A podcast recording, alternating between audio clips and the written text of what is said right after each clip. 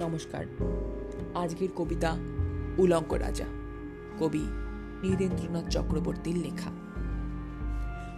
সবাই দেখছে যে রাজা উলঙ্গ, তবুও সবাই হাততালি দিচ্ছে। সবাই চেঁচিয়ে বলছে, সাবাস সাবাস।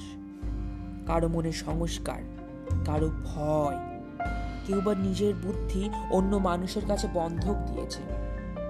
কেউ বা পরান্নভোজী, কেউ কৃপা প্রার্থী। উমেদার প্রবঞ্চক কেউ ভাবছে রাজবস্ত্র সত্যিই অতীব সূক্ষ্ম।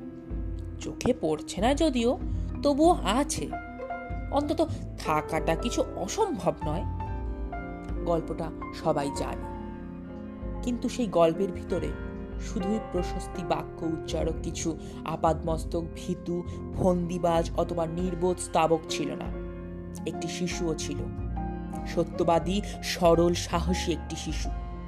নেমেছে গল্পের রাজা, বাস্তবের প্রকাশ্য রাস্তায়।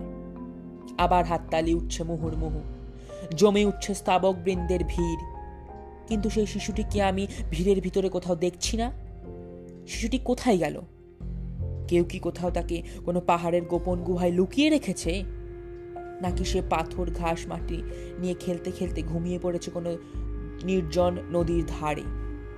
কিংবা কোনো প্রান্তরের গাছের ছায়ায়? যাও, তাকে যেমন করেই হোক খুঁজে আনো। সে এসে একবার এই উলঙ্গ রাজার সামনে নির্ভয়ে দাঁড়াক। সে এসে একবার এই হাততালির ঊর্ধ্বে গলা তুলে জিজ্ঞেস করুক, রাজা, তোর কাপড় কোথায়?